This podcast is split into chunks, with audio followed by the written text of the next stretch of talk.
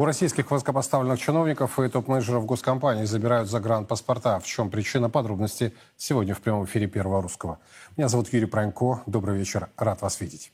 Однако начнем с главной темы теракта в северной столице, в результате которого погиб военкор Владлен Татарский. Все подробности далее.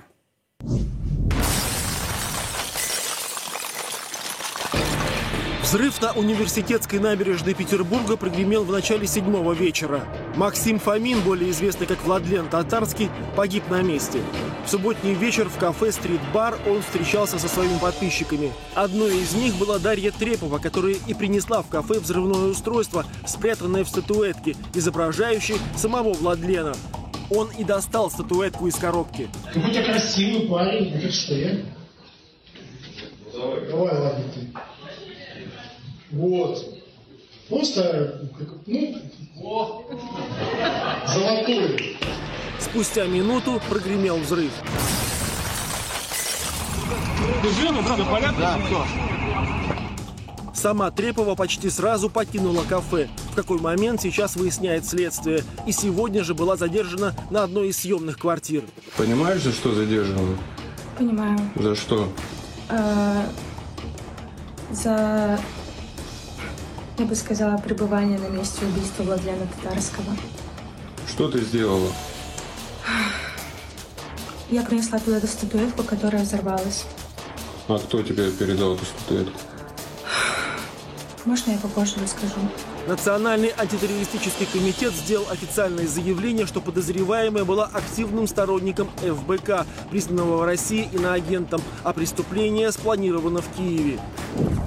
Установлено, что совершенный второго апреля в Санкт-Петербурге террористический акт в отношении известного журналиста Владлена Татарского был спланирован спецслужбами Украины с привлечением агентуры из числа лиц, сотрудничающих с так называемым фондом борьбы с коррупцией Навального, активной сторонницей которого является задержанная Трепова.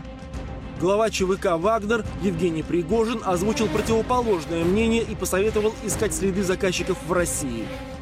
Я бы не стал обвинять киевский режим в этих действиях. Я думаю, что действует группа радикалов, которые вряд ли имеют отношение к правительству. Я бы так это назвал. Свой комментарий о произошедшем дал и пресс-секретарь российского президента.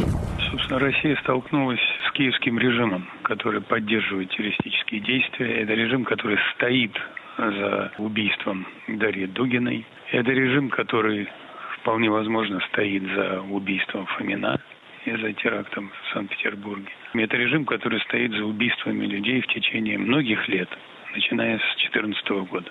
Именно поэтому проводится специальная военная операция. Слава Богу, что живы. Вот. Бог сохранит, ребят, слава Богу. Всего от взрыва на университетской набережной пострадало тридцать два человека. Врачи клиник Санкт-Петербурга делают все возможное, чтобы спасти жизни тех, кто получил самые тяжелые ранения.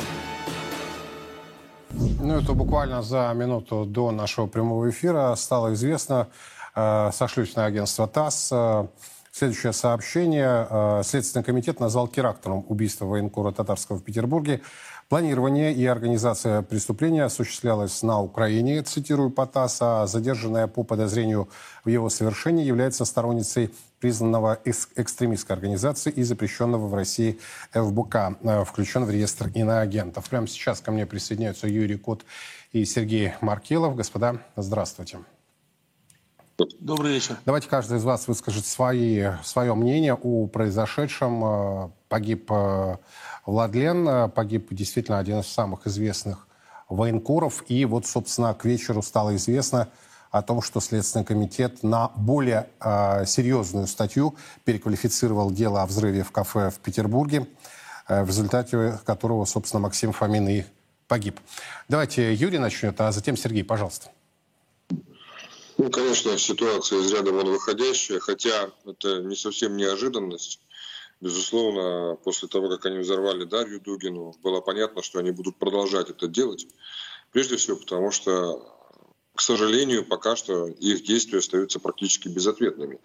Да, безусловно, я не говорю о том, что надо взрывать их, там, активистов, но в конце концов центр принятия решений о подобных терактах находится ну, часть его, вероятнее всего, на улице Владимирской в Киеве, где находится здание эс бэ у, которое почему-то до сих пор стоит. Или, например, Генеральный штаб Украины, войск Украины, который находится на улице Воздухофлотский проспект, тоже там недалеко от цирка, тоже стоит. Ну и так далее. Масса есть объектов, которые могли бы быть разрушены после того, как они организовали теракт, как минимум, исходя из того, что хотя бы одного русского человека уничтожите, и вы будете об этом сильно жалеть, потому что будут уничтожены те чиновники или близкие люди тех чиновников, с которыми они работают, да, в том же эс бэ у или в штабе армии.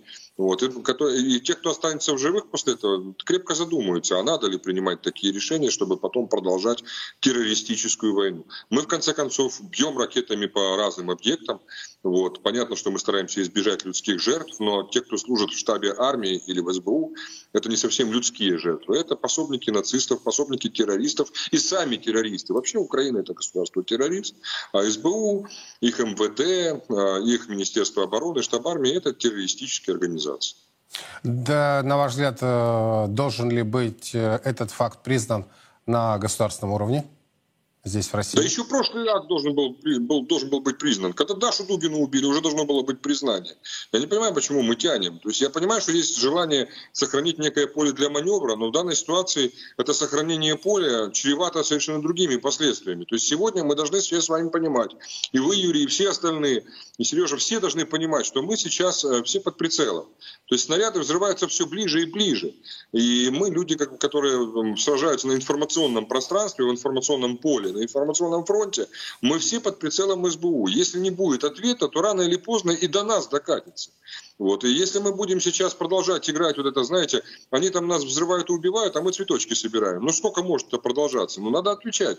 Никуда мы от этого не денемся. Это неизбежно. В любом случае это неизбежно. Сколько раз уже было говорено, что если бы мы, например, там, да, я понимаю, что сослагательного наклонения история не имеет, но в две тысячи четырнадцатом году вели совершенно другую политику и совершенно по-другому поступали, то можно было бы избежать многих и многих жертв, которые, которые сегодня происходят и истекает кровью многострадальная русская земля. А если бы тогда еще и Януковича заставили этого, прошу прощения, не Оставайтесь хочу называть... Оставайтесь в зоне русского литературного языка, да. Да, ну вы меня понимаете, да, если бы тогда его не принимали здесь, там, не, не пригревали, как бы не сохраняли им безопасность, а отправили туда формировать сопротивление, то сегодня вся эта кровавая бойня была бы не, на, не в Новороссии, а на, на Львовщине. И это было бы заслуженно, потому что Львовщина является рассадником украинского нацизма. То есть много уже сделано ошибок, но надо как-то ошибки признавать и исправлять, а мы все еще продолжаем играть в игру «Я не я, хата не моя», «Ой, вы знаете, они не террористы». В чем это они не террористы? Ну вы же знаете правила утки. Если это бегает как утка, летает как утка, плавает как утка, это утка. Так и здесь про Украину. Они же ведут себя абсолютно как террористы. Так почему же мы их не назовем террористами? А все, кто им помогает, соответственно, страны Запада, пособники терроризма. И, соответственно, и вести себя с ними надо соответствующим образом. Все, на мой взгляд, очень просто. Не надо ничего усложнять. А мы все еще, знаете, вот такие гляделки играем. Ничего не вижу, ничего не слышу. Ну сколько можно? Кого они еще должны взорвать, чтобы нас с вами услышали, в конце концов? Сергей, с чем согласны, с чем не согласны? Вот два таких момента. Первый – это заявление Пригожина. А второй момент, оно, правда, было сделано до а, уже заявления Следственного комитета. И второй момент, впервые а, четко используется формулировка Следственным комитетом. Я вновь их процитирую, потому что это правоприменительная, правоприменительная практика. И здесь четкость формулировок имеет значение. Так вот, задержанная по подозрению в его совершении этого теракта является сторонницей признанного экстремистской организации, запрещенного в России эф бэ ка, включенного в реестр иноагентов. иноагентов. Что скажете? Юр, смотрите, я, я, безусловно, с коллегой согласен в части террористического, как бы, ну, формата украинского, на сегодняшнее украинского руководства. Это раз. Но мне более важно увидеть в этом следующие моменты, которые дополнят, возможно, как бы, Юру. Смотрите, Россию снаружи не разрушить. Очевидно, понятно всем. уже исторические, столетиями, двухсотлетиями и так далее. Соответственно, что? Мы все больше и больше, я поддержу тут Юру, будем видеть а, а, инструменты, которые будут ударять в другую точку, или, как модно сейчас говорить, другой триггер. Это попытка внутри России, Россию разрушать изнутри. Ведь, понимаете, можно было сделать где угодно, прошу прощения за мой как бы такой экспертный цинизм, этот теракт. Его можно было где угодно сделать, там Краснодар, Ростов, что хотите. Но сделали или Питер, или Москва. Был выбор очень четкий и ограниченный. Зачем? Это важно, еще раз повторяю, что точка приложения здесь более глубокая. И не только потому, что там Украина как бы выбрала как один из мощнейших инструментов на сегодня актуальных это, это терроризм внутри России. А именно сама идея. Сама идея. Нужно разрушать и ссорить, и делать вот эти все болезненные вещи для России не только на линии фронта, на линии конфликта вооруженного, но и внутри России. И вот это, это же, смотрите, это все укладывается в ту концепцию, которая которую Зеленский постоянно говорит. Да, методы терроризма мы будем использовать, там та-та-та-та, объясняя это там слабостью своей, всем чем угодно. Фишка в следующем. Хочется, чтобы больно России было, и причем очень больно, именно внутри, на ее территории. Что дальше они, на что дальше они рассчитывают? Это значит, конфликт на россиян добрались до Питера, это значит, следующий конфликт доберутся до Москвы, это следующая логика, значит, власти не могут нас защитить, российские, и так далее, так далее, так далее. Еще раз говорю, они точно поняли, снаружи Россия всегда при угрозе будет только мощнее, только сильнее. Снутри а, есть шанс. И они этим шансом начинают пользоваться. И будут пользоваться еще более активно. А по поводу Пригожина и ФБК? Слушайте, ну Пригожин имеет право на свое мнение. Безусловно, я согласен в части Пригожина. Знаете с чем? Это то, что подобные сценарии, они всегда, как бы, знаете как, собирают людей, которые, у которых разные мотивы. То есть там у Украины один мотив сделать это больно внутри России, у ФБК другой мотив сделать больно внутри России, постоянно вот это триггерить. Понимаете, у, значит, у наци- нацистов или у, у националистов российских, у них свой мотив. И вот эти люди, они сейчас собираются на разных мотивах, мотивах, чтобы создать единую некую концепцию, которая заканчивается ситуацией на Питерской набережной. Вот о чем речь. То есть нет такого, что все одно. Единственная точка, на которой они объединяются, Юрий, это, это то, что нужно сделать, нужно разрушить Россию. Вот. Все остальное, какими путями они к этой точке идут, без разницы. Поэтому Пригожин формально... В ну, то есть это радикализация. Прав... Радикализация. Пригожин в части того, что это внутрироссийская история прав, потому что инструменты, исполнители, все эти тупые девочки, так сказать, и мальчики, которые готовы, так сказать, за какое-то великое благо, так сказать, делать все, что угодно, носить любые скульптуры и делать все, что не понимая, что происходит. Юрий, идеологи а... в другом месте. Я понял. Юрий, скажите, пожалуйста, вот господин Подоляк, если я правильно его фамилию назвал, один из э, советников, да, э, представителей киевской власти, киевского режима, э, отрицает публичную причастность. Э, господин Зеленский сегодня э, заявил о том, что его интересу... не интересуют события в Москве и события в Петербурге. Э, Это вопрос именно вам, потому что вы знаете и украинский политикум, и вообще, что называется, и поверхностную часть, да, я имею в виду публичную, и то, что за плотно закрытыми дверями. Вот на ваш взгляд, он пытается, он, я имею в виду Зеленский, пытается дистанцироваться для Запада, чтобы, не дай бог, в глазах Запада стать действительно представителем терроризируемой силы, которая терроризирует Россию, ее новые или территории, или терроризирует две столицы. Или вот что? Опять-таки, памятуя о ваших знаниях. Ну, знаете, Запад Западу рознь все-таки, да. Есть тот Запад, который коллективный, который так, кажется объединенным, а есть те на Западе, э, скажем так, группы, которые определяют и управляют процессами. То есть, конечно же, коллективному Западу на фоне всех событий, которые происходят, а это... неуспешного пока что захвата Киево-Печерской лавры, провала пока что украинской армии под Артемовском, провала украинской армии под Авдеевкой, да, там, Северской и так далее. То есть много-много моментов, не говоря уже о сорванной практически посевной на Украине и грядущем голоде. Им, безусловно, и, и фактически отсутствие как такового результата, пока что отсутствие результата после тех, тех многомиллиардных вливаний и э, многотысячных э, вооруженных вливаний, там, денежных и вооруженных, оружия, все на Украину. Результата пока нет, и поэтому, конечно, им сейчас лишний раз подливать масло в этот огонь не стоит. С одной стороны. С другой стороны, безусловно, они не сами это все решение принимали. Безусловно, э, здесь ЦРУ ими руководила. Есть уже вот там Джокер ДНР, ребята еще днем как бы выложили информацию, что лично Баканов и его там соратники в этом деле участвуют, там есть и выходцы из Рябовщины. Более того, хочу вам напомнить, что когда они взорвали Сашу Захарченко, Александра Захарченко в ДНР, да, они тоже сначала отрицали. Это потом они сказали, да, это были мы, и что? Да, а изначально они говорят, не-не-не, это не мы, не, не мы, не, ни в коем случае, конечно, не мы. Вот, главное, чтобы прошло время. Сегодня, когда Зеленский все это дело отрицает, это, конечно же, лишний раз заставляет многих задуматься, как бы с каким э, откровенным моральным уродом мы имеем дело. Ну а его комарили в лице Подоляки и остальных там этих мерзавцев.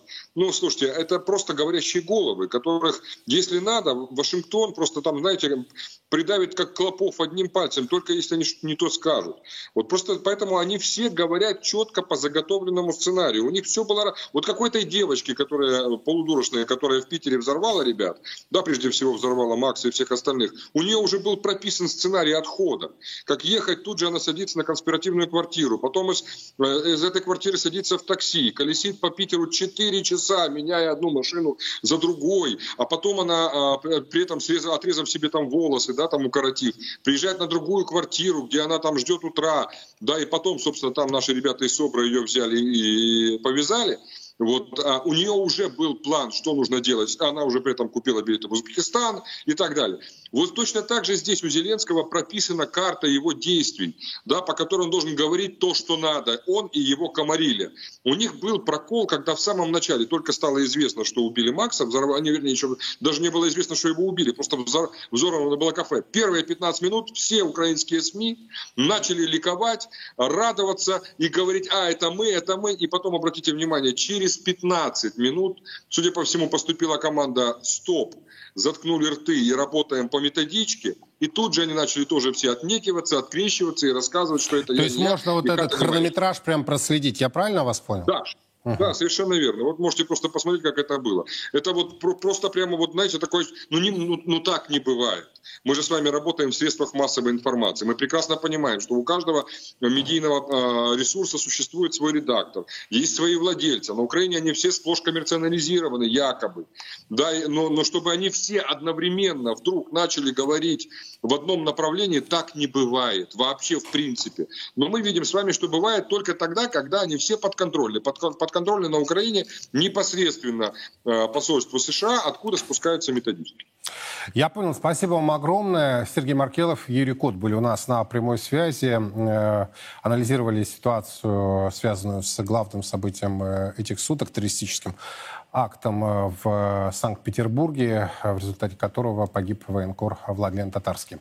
Все подробности последуют в наших эфирах, а также на, в наших эфирах и на сайте, официальном сайте телеканала «Царьград». Мы работаем круглые сутки.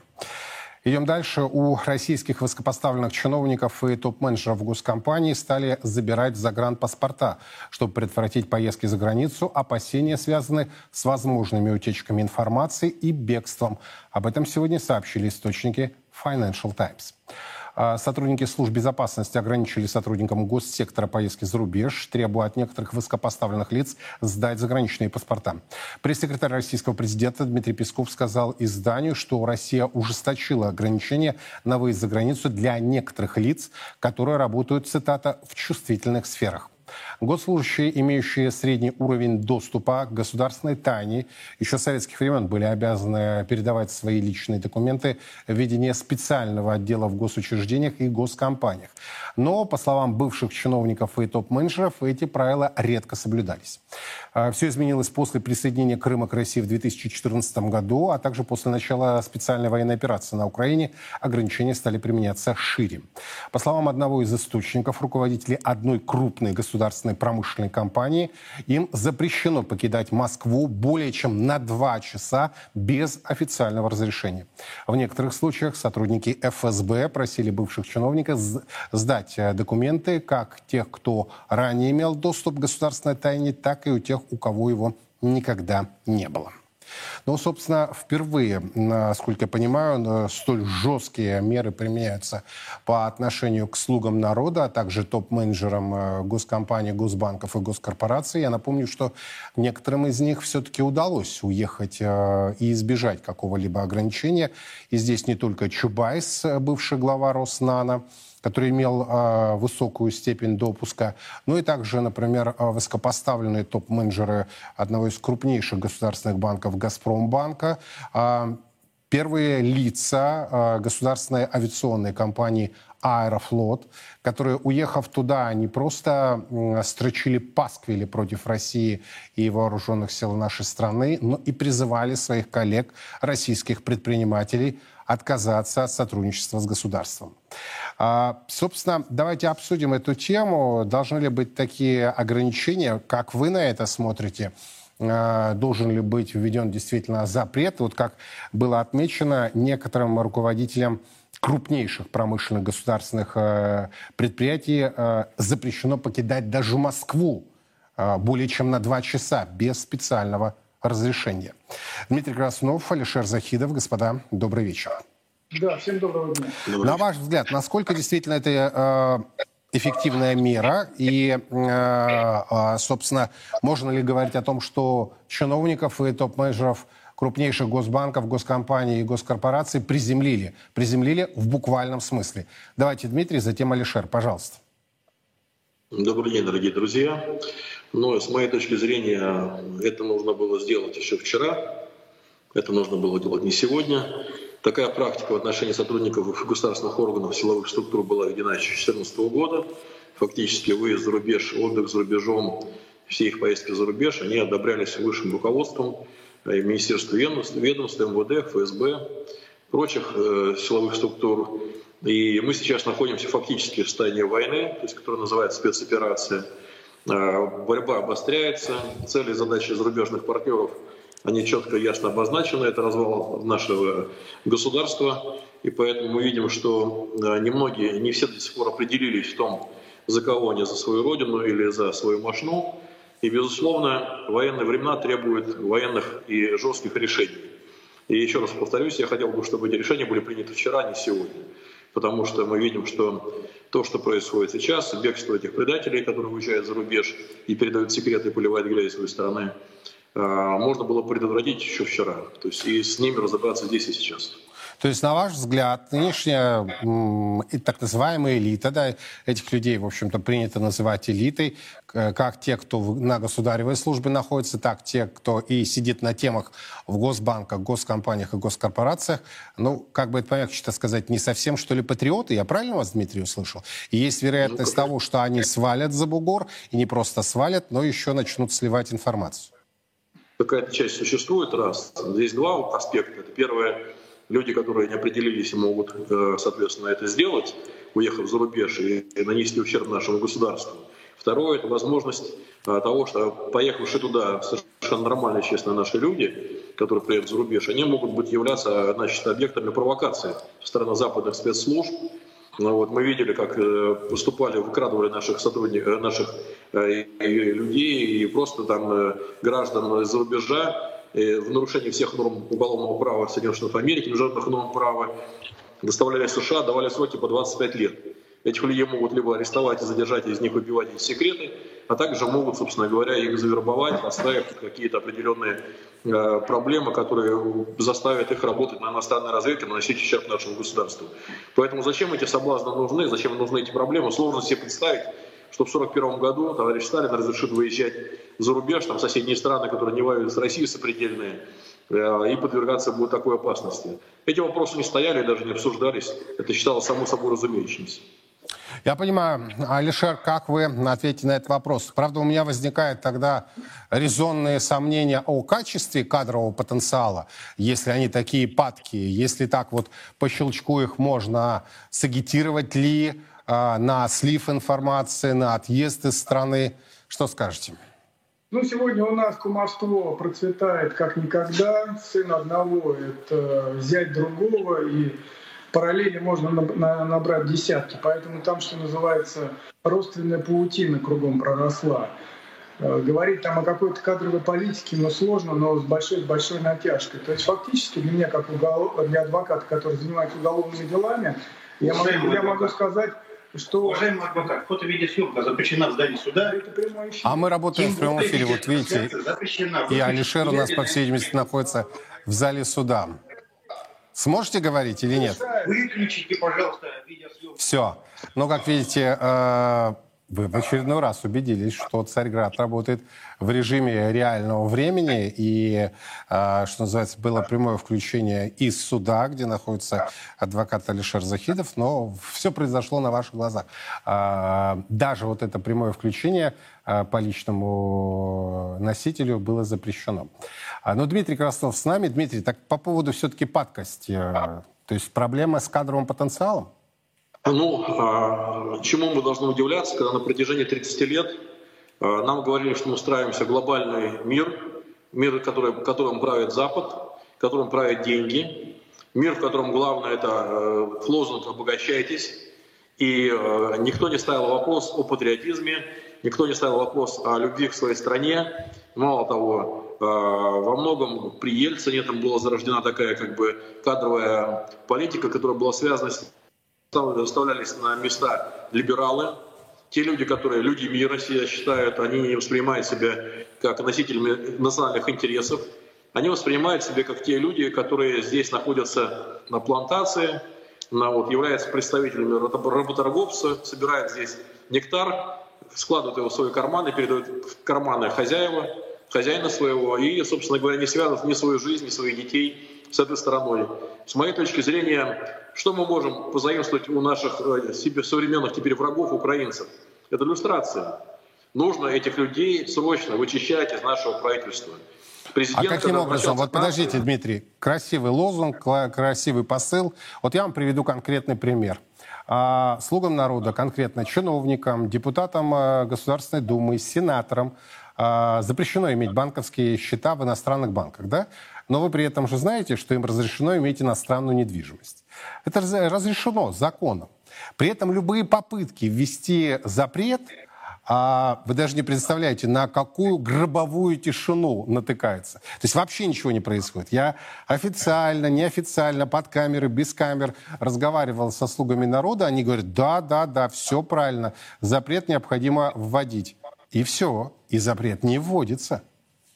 Я думаю, что жизнь нас заставит вести и эти запреты, и другие. Президент а сказал... То есть надо еще сколько должно пройти времени? А вы видите, что сегодня мы вроде бы как находимся в состоянии войны, специальной военной операции. Но вы посмотрите, кто-то в Москве ощущает эту войну? Кто-то в регионах, которые не связаны с линией соприкосновения войск, ощущает эту войну? Они хотят ездить за рубеж, они хотят иметь за рубежом свою недвижимость, они хотят... воровать. Они это в смысле чиновники и депутаты. И вводить за рубеж.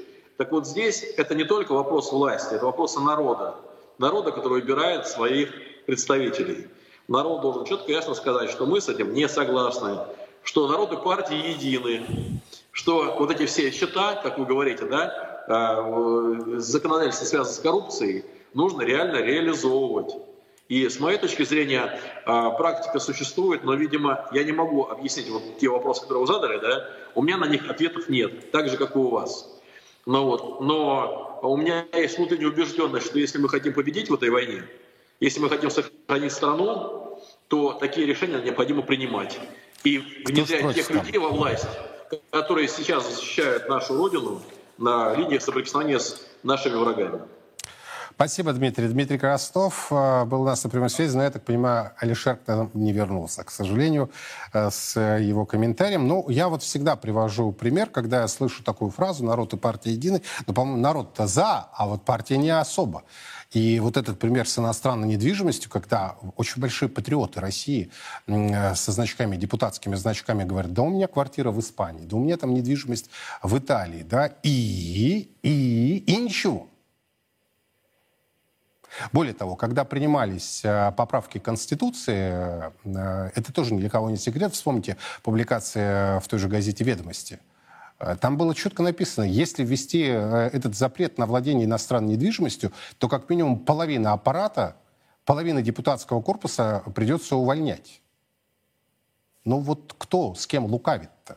Но если мы действительно определяем, как недружественные страны, которые нам создают проблемы. Вот Столтенберг сегодня сообщил, что э, противнику была оказана э, альянсом э, помощь на шестьдесят пять миллиардов долларов. На минуточку, это вообще годовой бюджет соседей. Ну и... и ничего. И сколько вот в этой, в том числе, студии, постоянные зрители об этом знают, я просил депутатов Государственной Думы, просил сенаторов инициировать рассмотрение вопроса о запрете иностран... на владение иностранной недвижимостью. Тишина. Даже боевым генералам, которые стали народными депутатами, по всей видимости, очень быстро объясняли о том, что не надо заниматься данным вопросом. Но между тем министр финансов России Антон Силуанов сегодня сделал ряд важных заявлений. В частности, он сообщил, что процесс возврата так называемых замороженных валютных резервов России на Западе будет долгим и сложным.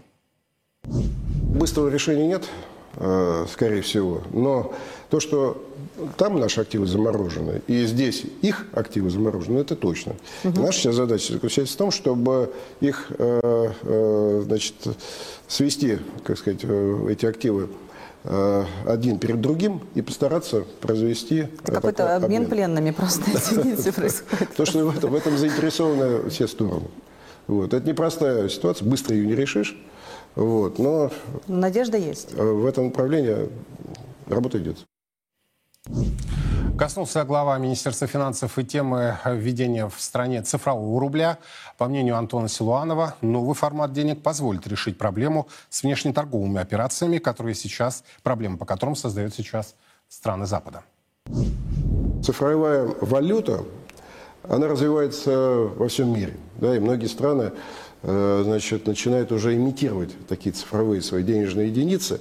И нам это важно с точки зрения нашей торговли, потому что угу. мы с долларом уже не работаем, с евро не работаем, вот, работаем с валютами дружественных стран, но еще будет лучше, если будем работать с цифровыми валютами стран, у которых есть связи с нашим центральным банком, потому что он имитирует свой рубль, должны быть корреспондентские отношения, mm-hmm. ну, так, будем так говорить, по цифровым э, валютам.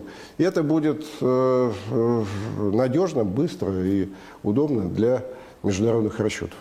Ну и, кстати, вот в завершении темы цифрового рубля глава Минфина сообщил, что финансовое ведомство передумало переводить бюджетников на зарплаты в цифровых рублях. По словам Антона Силуанова, в ближайшем будущем таких планов нет. Этот вопрос еще предстоит изучить. Цитата: «Хотя если посмотреть на китайский опыт, то там начали с госслужащих». Конец цитаты. Вы говорите, что нас не слышат и не смотрят нашу программу. Но еще одно заявление Антона Силуанова было связано с внедрением в России новой программы долгосрочных сбережений.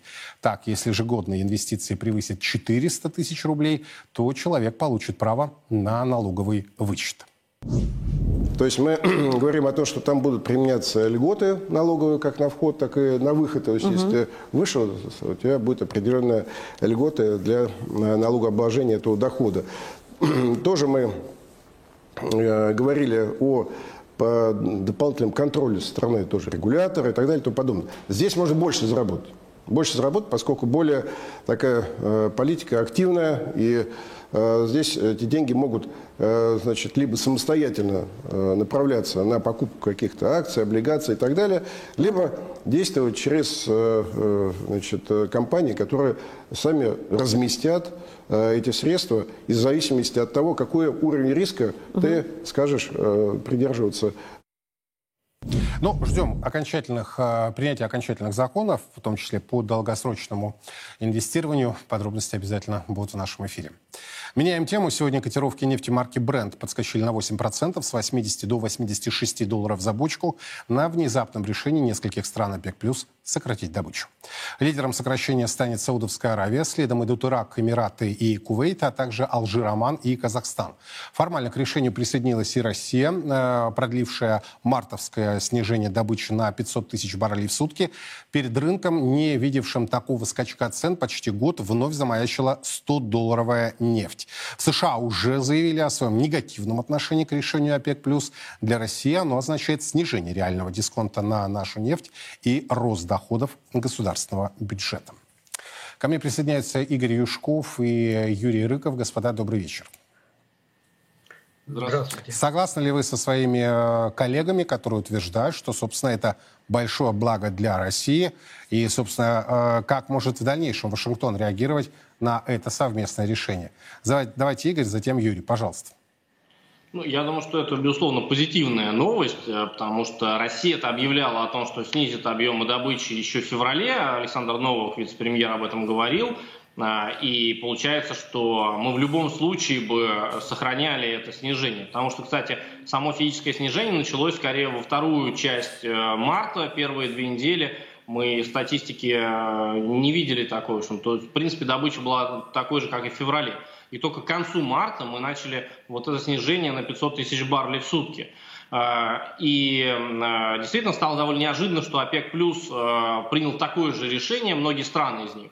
И причем это не снижение квот, потому что, как правило, многие участники квоты и так недовыбирают. Поэтому, если мы говорим о снижении квот, то физические снижения на самом деле меньше происходят. А тут действительно от фактических объемов производства они снижаются, и суммарно вместе с Россией, если мы берем, то снизится примерно на один миллион шестьсот шестьдесят тысяч баррелей. То есть это даже в глобальном масштабе довольно существенно. И это толкнет цены на нефть вверх в этом плане.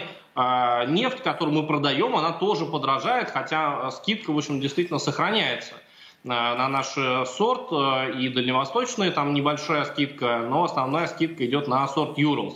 Поэтому в этом плане это лучше, чем ничего, действительно, мы больше от этого заработаем. И второй, кстати, аспект очень интересный, в том, что последние месяцы очень довольно высокая стоимость фрахта, ну, стоимость перевозки в танкерах. Но чем меньше будет экспорт э, суммарный, тем меньше будет ажиотажный спрос на танкеры, и стоимость фрахта тоже снизится. Это тоже довольно важно для нас.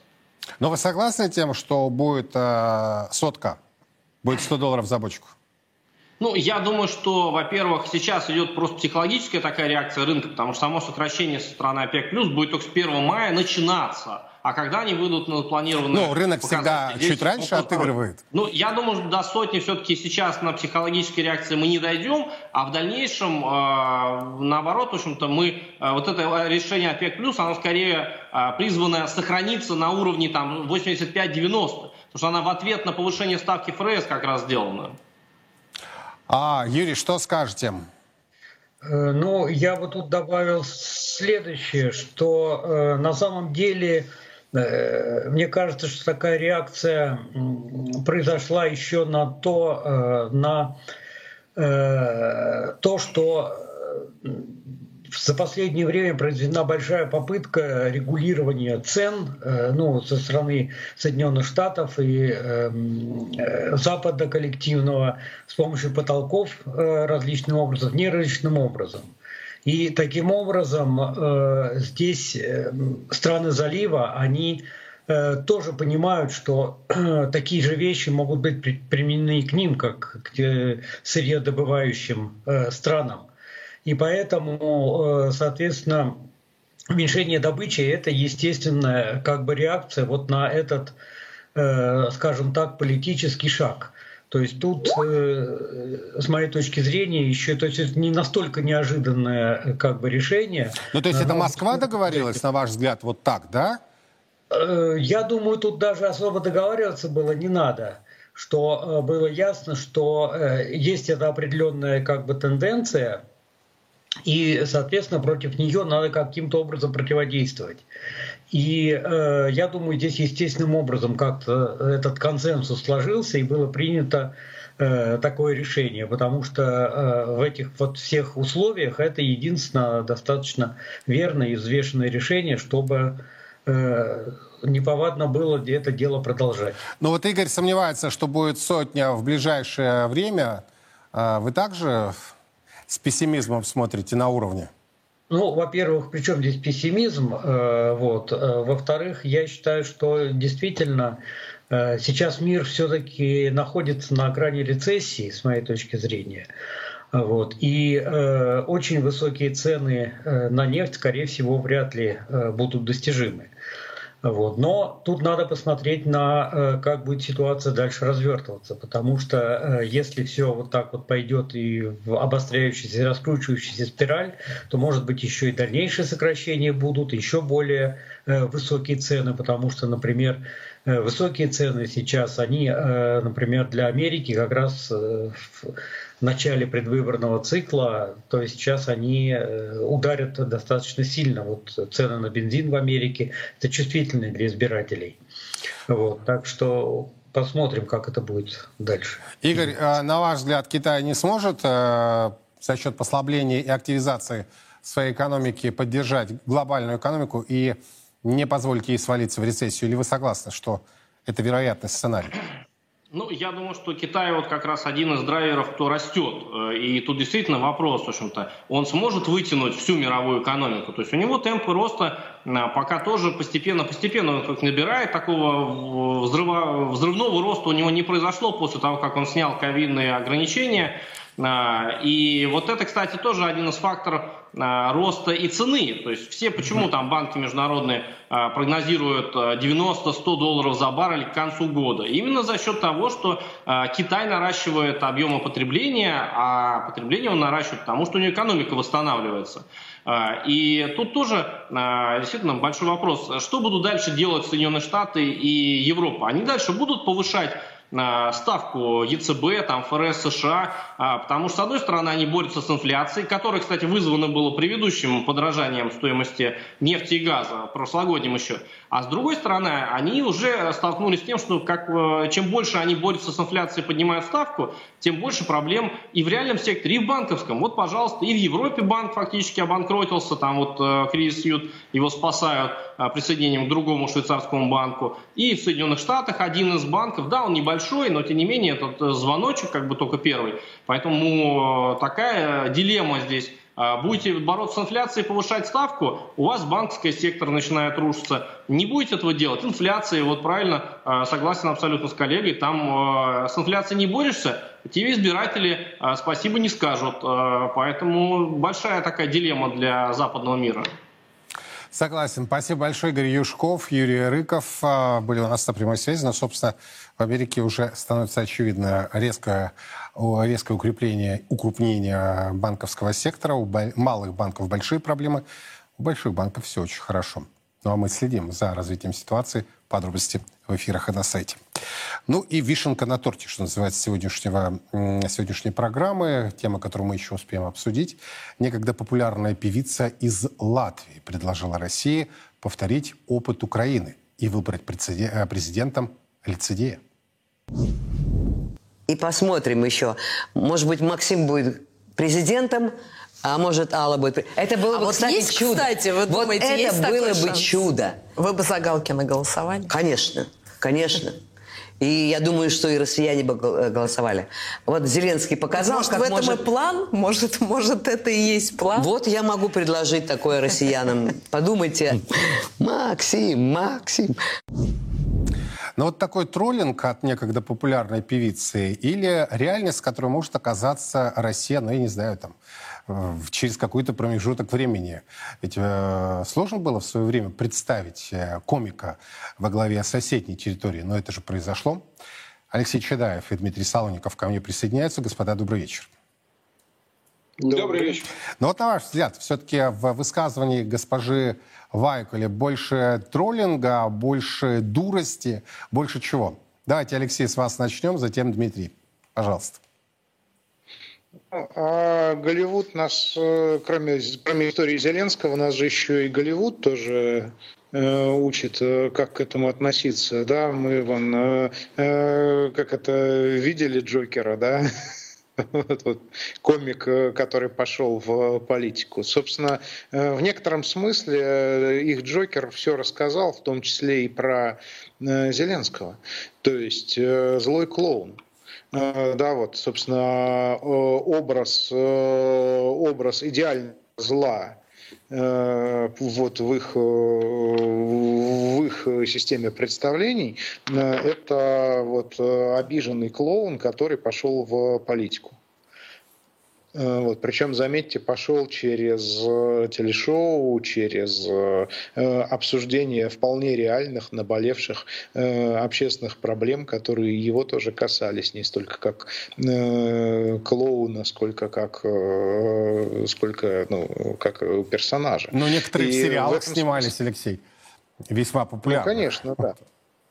Конечно. И ведь э, я здесь напомню, что в Советском Союзе, начиная с Аркадия Райкина, а также там Жванецкого, Задорнова, э, да, и многих разных, э, э, юмористы вообще были довольно значимыми политическими персонажами.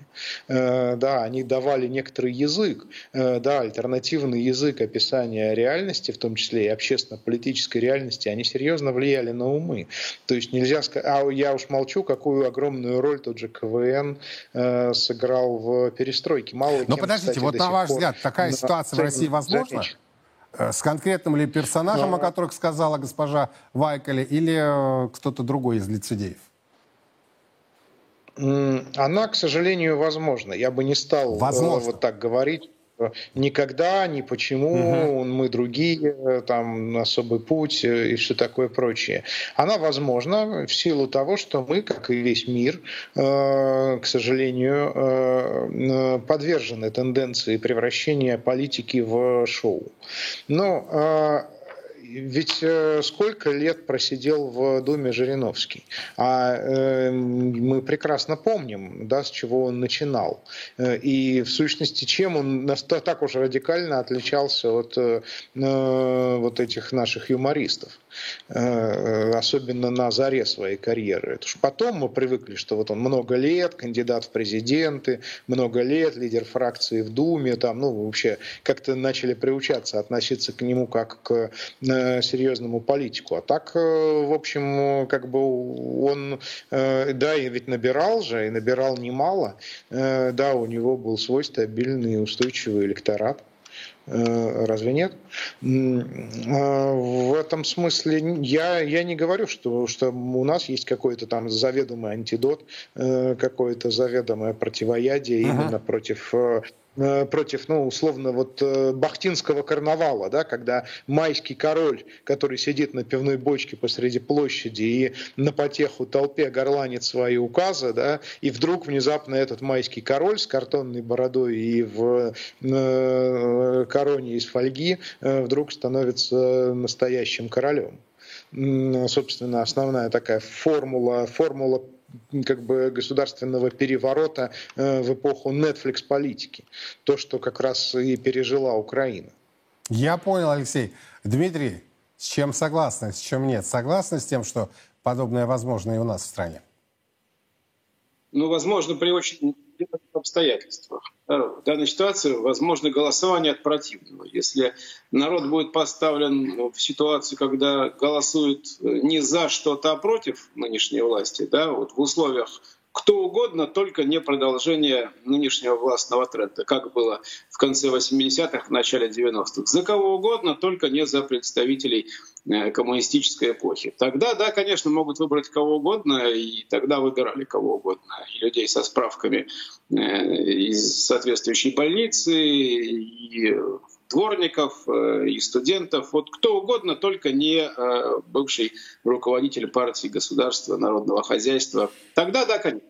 В ситуации нынешней такого тренда нет и пока не предвидится. Там та же Ксения Собчак пыталась быть президентом нашей страны, несколько процентов получила, и то, скорее всего, это люди так прикалывались, понимая, что она не будет президентом, давайте мы за нее проголосуем. Ну или опять же, да, проявление голосования от, от противного, вот за кого угодно, только не из системы, не за системного политика. Ну там Собчак, да, прикольно, проголосуем за нее, она явно совершенно не относится Но к нынешней... Но в свое время из-за Жириновского по приколу голосовали.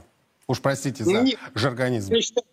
По, по приколу. У Жириновского была неплохая, сделанная политтехнологами программа, не претендующая на то, чтобы стать правящей. Жириновский играл очень важную роль. Жириновский на себя тащил маргинальный электорат, такой профашистский. И в свое время он сконцентрировал на себе голосование тех людей, которые могли бы сформировать профашистский тренд в российской политике. При этом он был абсолютно системный, абсолютно управляемый. Жириновский всегда свой проект развивал вместе с администрацией президента, там, с другими службами важными для нашей страны. В этом отношении он и не пытался быть президентом. Его задача была структурировать и управлять определенным сегментом электората, определенным сегментом политики. Что он очень успешно делал, молодец, прекрасно выполнил эту задачу. Поэтому это несравнимые вещи. Да, но не... ниша-то освободилась, а особо заполнить неким. А, Алексей? Да, но я еще напомню, у нас, например, губернаторские выборы тоже выигрывал юморист Михаил Евдокимов и э, был вполне себе губернатором Алтайского края. И как тогдашний, кстати, артистический бомонд, я помню, э, кто ж, кто, кто ж Золотухин, по-моему, говорил, что а почему, собственно, актер э, не может быть президентом.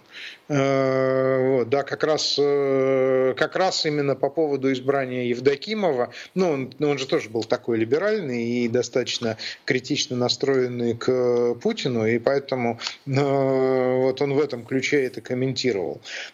Так что нет, э, как раз, э, как раз не обязательно э, эта ситуация, при которой кто угодно, только не.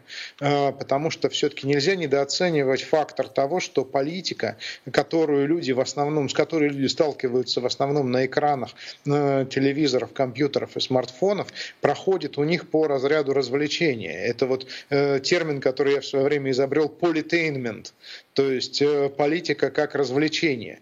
Э, да, вот по аналогии с там эдютейментом, образование как развлечение, или там инфотейнментом, да, это СМИ как развлечение. Но на соседней вот территории так поразвлекались, что в итоге мы видим серьезнейший кризис. А всегда так бывает, потому что если ты э, относишься к политике потребительски, и если ты относишься к ней как к развлечению, то будь готов к тому, что в результате будет сформирована такая власть, э, которая тебе ничего не должна, которая не должна заботиться о твоем благосостоянии, о том, чтобы ты остался жив, здоров и так далее. Она э, тебе уже все сделала, она тебе уже сделала весело, интересно и, э, и забавно непосредственно в ходе выборного шоу. Вот, все, она как бы, она уже, значит, все, что ты от нее хотел, она тебе уже дала, ты получил. А, так сказать, все, что происходит после дня голосования, это дальше она у нее полностью развязаны руки. И надо, важно очень понимать, что как раз э, приход клоуна — это именно так. То есть он все, что он, э, все, что он мог дать избирателям, он уже дал э, в, им в ходе предвыборной кампании. Он им дал хорошее настроение и э, веселое отношение к жизни. А после этого он им ничего не должен. Да, он их может спокойно отправлять э, сотнями тысяч на убой, как это делает Зеленский. Э, да, он э, спокойно может, э, в общем, э, грабить э, да, и продавать эту страну э, тем силам, которые его к власти приводили, по понятным тоже причинам. Э, ну, а он, он же должен, у, у комик, комик же это же э, не ресурсный человек, у него нет своих там больших денег. Вот. Поэтому, как правило, комика кто-то приводит к власти. И, собственно, вот в этом смысле история с Зеленским. То есть должна быть какая-то группа ресурсная, которая за него впишется, раскрутит его, сделает звездой, вкачает в него деньги, и дальше она, эта группа, должна отбиться. То есть это, об этом тоже говорит нам женщина Вайкуля, что да, мы все будем счастливы от того, что, значит, юморист выиграет, но, но заработают на этом только те исключительно, кто будут в него э, вкладываться, превращая его из юмориста в политика. Ну, а некоторые персонажи даже споют на праздничном концерте. Спасибо большое. Алексей Чедаев, Дмитрий Салонников были у нас на прямой связи.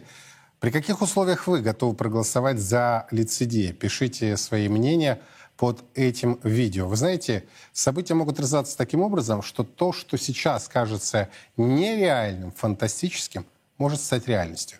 И соседняя территория ярко этому подтверждение. Царьград продолжает внимательно следить за развитием ситуации в России и за ее пределами. Подробности в наших эфирах и на официальном сайте Царьграда. Меня зовут Юрий Пронько. Хорошего вам семейного вечера и до завтра.